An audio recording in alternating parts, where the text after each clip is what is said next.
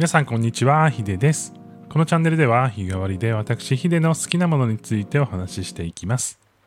金曜日のテーマはデータ&エモーション、データと感情、脳の作りについてお話ししていきます。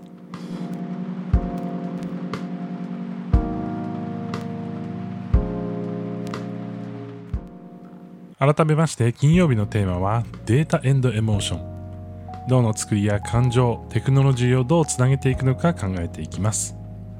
突然なんですけれども、皆さん人に何かを伝えるときとか何かを表現するときってどういったことをこう大事にしてアウトプットしていますかね。結構多くの人にこの質問をすると、まあ、情報が正確であるとかちゃんと伝えるとかですね、相手のことを思って、えー、正確なものを伝えるっていうことを、あのー、いただくことが結構あるんですけれども、まあ、この、まあ、正確なものというのの定義について今日はちょっとお話をしていきたいなというふうに思っています。えー、ちなみにですね、こう結論からお話をすると、え皆さんが思ってるような客観的な正しさっていうのは実は脳にとって正しくないかもしれないっていう話なんですよね。なのでこの考え方をちゃんと身につけていくというか考えていくと、あれ普段やってることって正しいことなのかなみたいな感じになったりします。で、なんかこう分かりやすい例からちょっとお話をしていきたいなというふうに思うんですけれども、皆さんこう夜こう月を見たりしますかね。なんかすごい綺麗な新月で、えー、まあ満月で満月でこう綺麗に、ね、なっていて、まあすごくいいなってこう月の光いいなって思った時にこう写真とか撮るじゃないですか。で写真撮った時にあれなんか見てる月よりもちっちゃいなぁみたいな感じの話こうなったことありませんか？僕結構あって、なんかあこの風景綺麗だなと思ってこう写真に収めたりとかするとなんかなんかちょっと違うなぁみたいな感じになったりするんですよ。でどちらが正しいのかっていう話はね、まあ、あえてね今日あのこういうふうに正しいっていうふうに、えー、なかなか言えないところもあるんですけれども、まあ、少なくとも目で見えているこう映像と写真で撮る映像は違うということですよね。でこれは目の錯覚によって起きますよっていうふうによく言われて、まあ、月はやっぱり大きく見えるし山とか、まあ、自然のこう風景を見ていても、まあ、とある部分が強調されたりとかっていうことはよくあることだと思うんですよ。あとその例えば奥行きがあって、まあ、手前と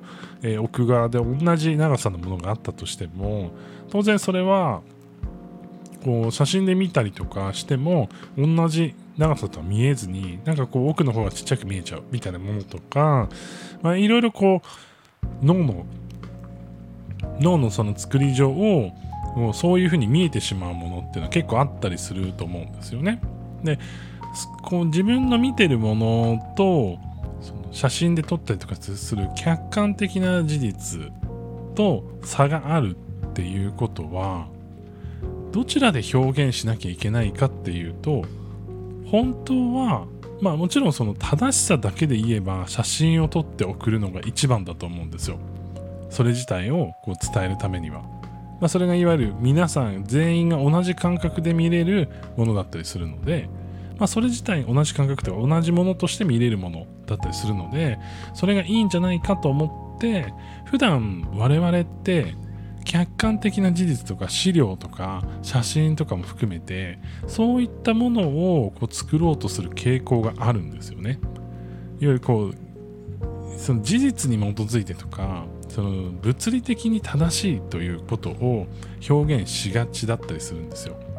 ただ相手にじゃあ何を伝えなきゃいけないか、感動を伝えたいとかこの思いを伝えたいとか、えそういった感情が乗っているものっていうのは人間のこの脳のフィルターを通って感じているものだったりするんですよね。ということは自分の脳に正直な状態を表現することの方が、まあ、感動とか感情を呼び込みやすいっていうことだと思うんですよ。まあ、実際その絵を描くとか音楽を作るとかっていう場合にその理論として正しいかどうかということよりも、まあ、写実的にすごく正しい状態で書かれてるか、まあ、もちろんそういうあの画風の方もいますけれども、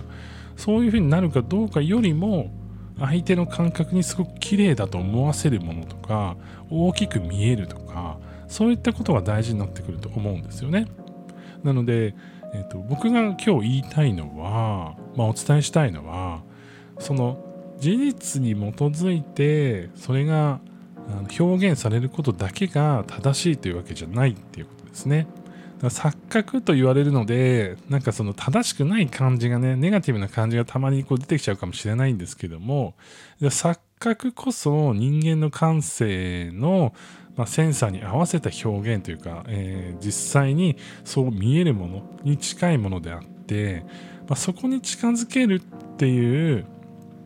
ことも一つその表現として頑張らなきゃいけないというか、やらなきゃいけないことなんじゃないかなっていうふうに思うんですよね。で、あのジブリの宮崎駿さん、まあ、監督がこう絵をこう描くときに、そのパースって言われるあの空間を正しく表現するその表現方法が、まあ、もちろんあるわけなんですよ。なんかそのパースが歪むっていうのはこう時空が歪んでるというか、なんかその世界のその空間が歪んでる状態になってしまうんですよね。で、人間が見えてる状態に近い描き方っていうのは当然あって、それで描くっていうのがまあ基本だと思うんですけれども、まあ、さらにその宮崎駿さんはこう描くときに、その自分の視点で本当に見たものの感覚に近い状態のものを描くんですよ。なので設定画とか使っちゃうと、逆にその写真を通じて見てる状態になってしまうので、感覚と乖離すると。だからその自分の感覚で見えている、なんかいわゆる錯覚の状態ですね。錯覚の状態で見えているものをそのまま表現しようとすると。そのためにいろんな、まあ、あのところに行ったりとか、えー、自分の目で見るっていうのが結構大事だというふうにされていて、だからこそそれが表現できてるからこそ、まあ、その迫力とか、その世界観への没入感とか、そういうのがすごく強いんだと思うんですよね。なので、なんかこう自分の感覚、見た感覚とか聞いた感覚とか触った感覚っていうのをベースに、それを表現していくっていう、それに近い状態を表現していく。正しい正しくないは置いておいて、その自分の感覚に近い状態に持っていくっていうのは、やっぱその共感性を生むし、誰かのその他同じような感覚に訴える可能性もあるし、その中でこう自分がこうやりたいこととか、自分が表現したいことっていうのをこう盛り込んでいけると、まあ、すごくクリエイティブなものになるんじゃないかなっていうふうに思うんですよね。まあ、当然その普段の仕事とか会話とかでも、その男性がやりがちではありますよね。割とこう正しいことを言いがちというか、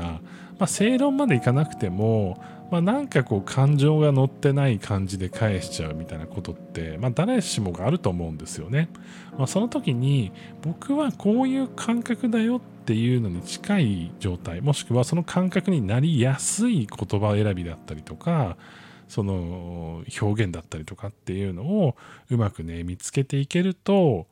こうなんだろうな、すごくこう、えー、気持ちが乗ったコミュニケーションができる人ってっていう感じになると思うので、なんかねこう一日一つそういうことができるようになってくると、えー、自分の中のその脳がですね、こう自分のこう感覚に正直に生きられる気がするので、いいんじゃないかなっていうふうに思っています。まあ、皆さんの中でもこういう錯覚とか、こういう感覚を表現してもらえた時めちゃくちゃ感動したみたいなエピソードがあれば、ぜひコメントなどでいただけたら嬉しいです。それでは皆さん、良い一日をお過ごしください。ヒデでした。